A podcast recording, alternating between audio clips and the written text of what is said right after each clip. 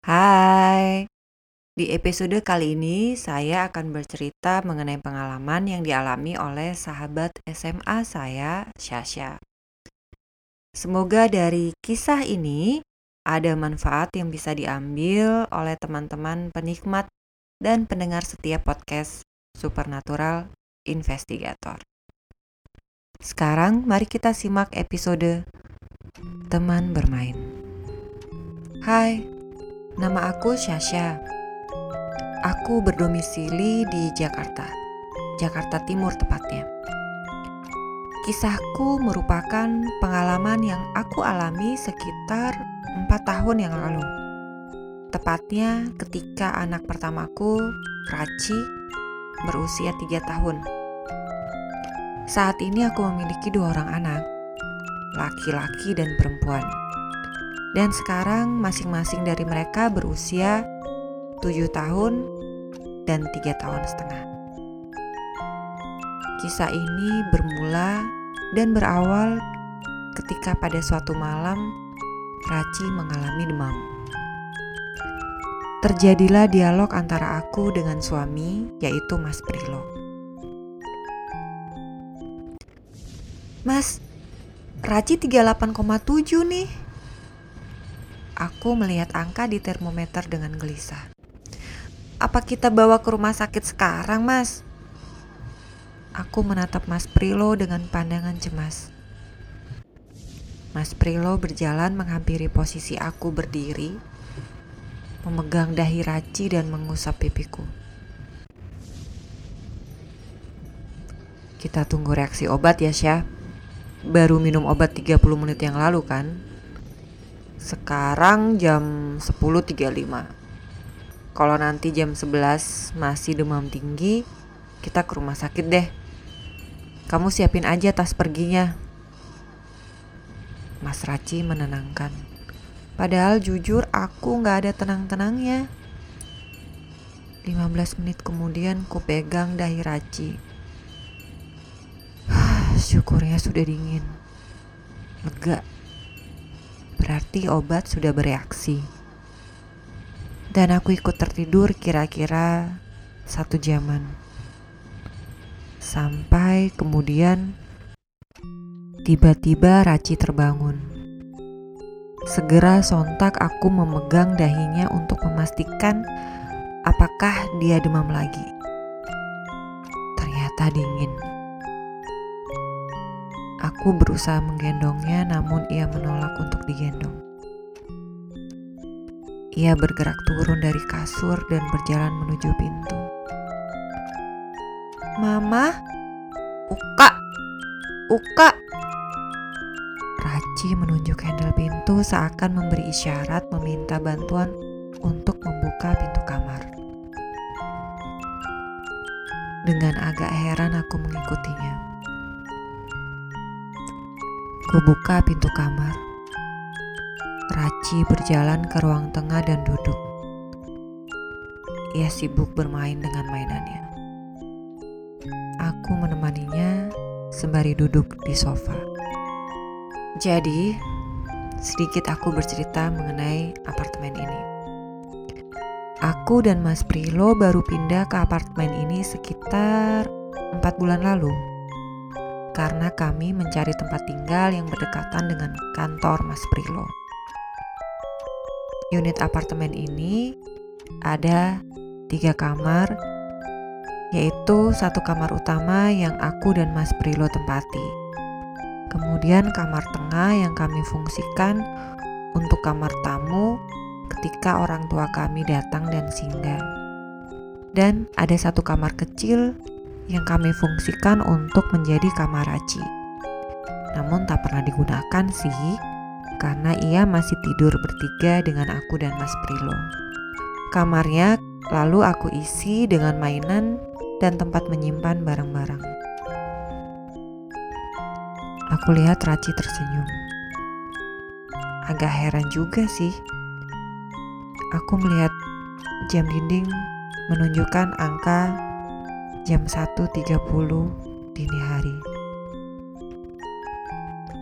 Hari-hari aku gak bekerja. Dulunya aku bekerja, Sampai kemudian hamil Raci dan Mas Prilo memintaku berhenti bekerja untuk bisa fokus kepada dirinya, diriku sendiri dan Raci. Tiba-tiba Raci tertawa sendiri. Dia terlihat kegirangan dan bertepuk tangan. Aku hampiri Raci. Adek kenapa ketawa? Ada yang lucu? Apa yang lucu sayang? Raci melirikku. Tapi kemudian asik lagi dengan mainannya seakan ada yang menemani ia bermain. Cukup lama malam itu aku menemani Raci. Beberapa kali aku menawarinya kembali ke kamar untuk tidur, namun ditolak.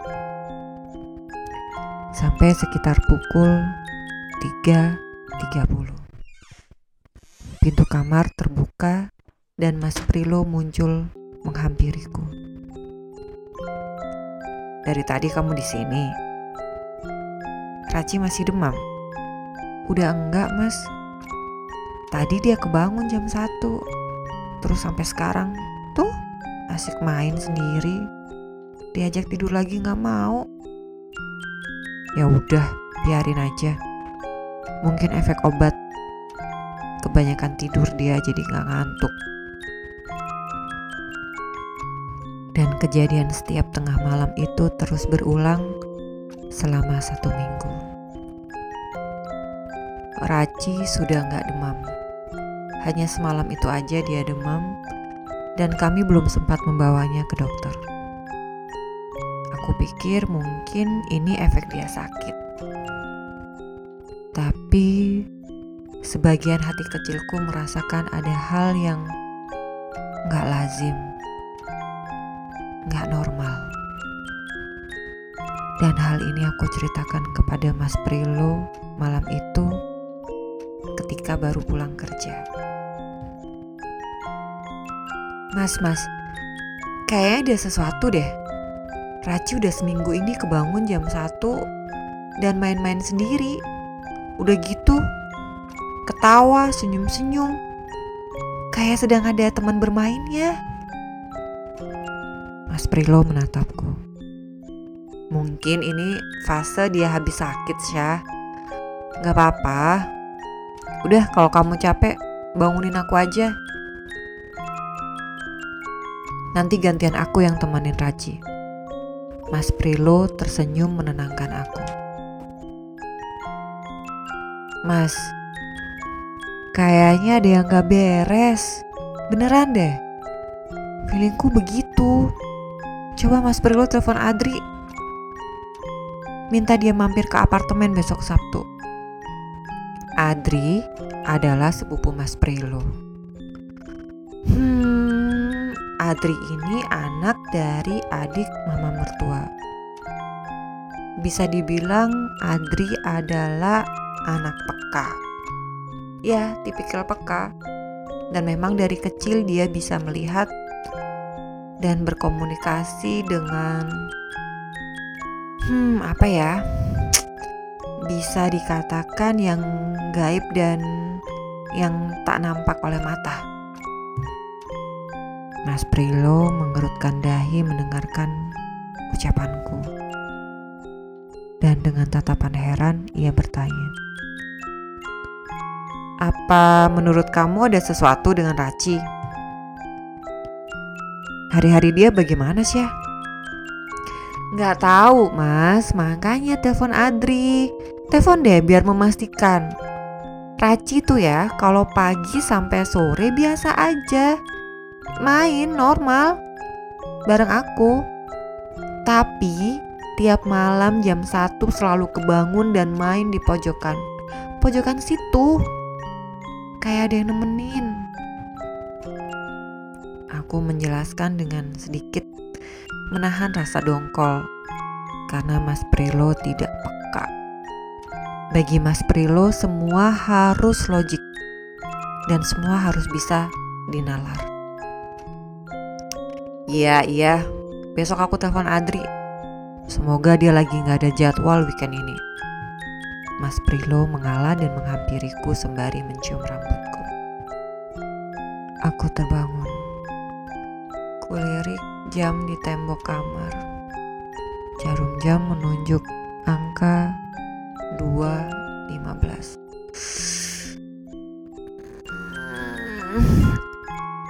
Aku memutar badanku. Tiba-tiba aku tersontak, duduk dan kaget.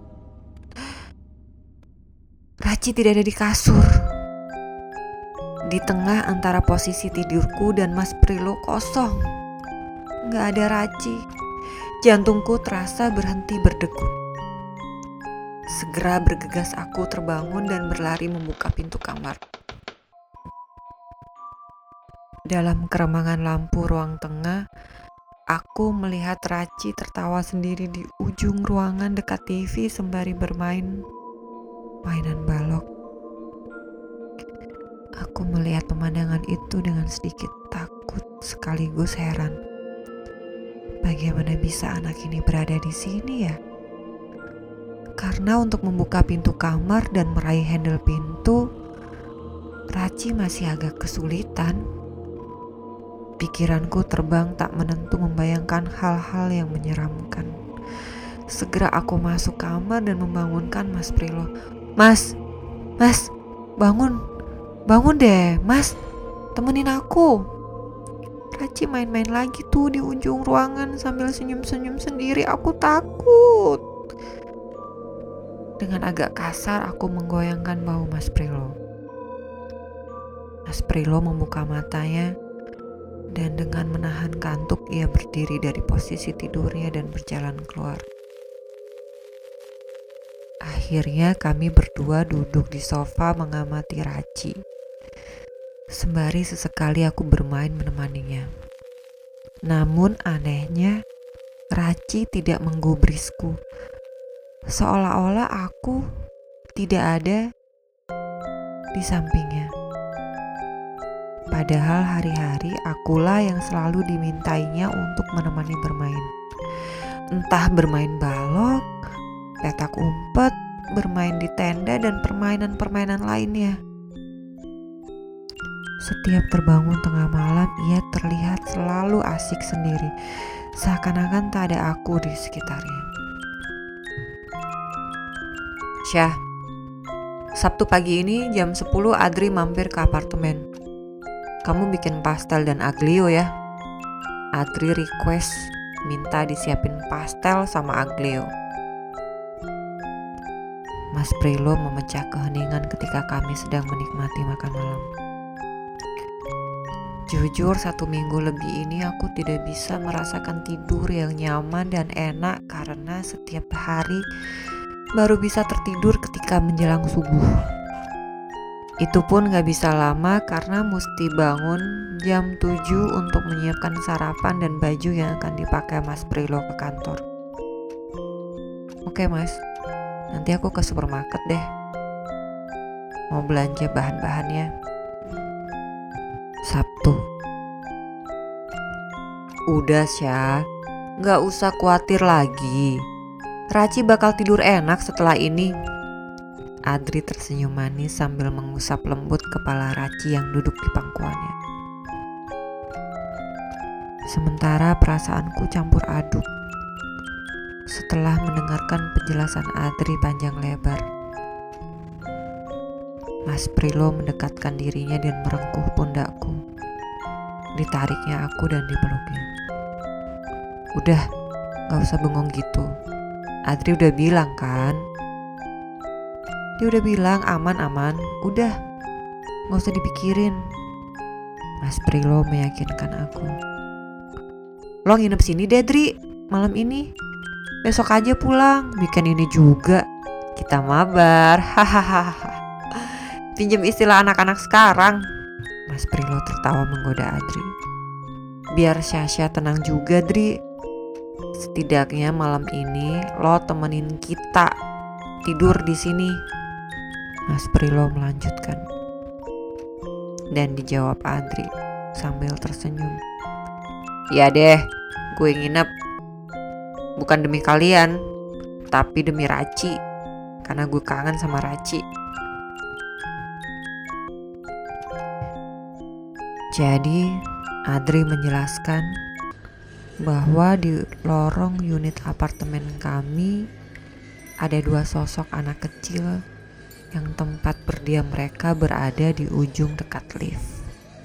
Selama ini dua sosok anak kecil itu sering mampir ke apartemen kami dan mengajak Raci bermain. Namun, ada satu hal yang membuat aku sedikit bergidik.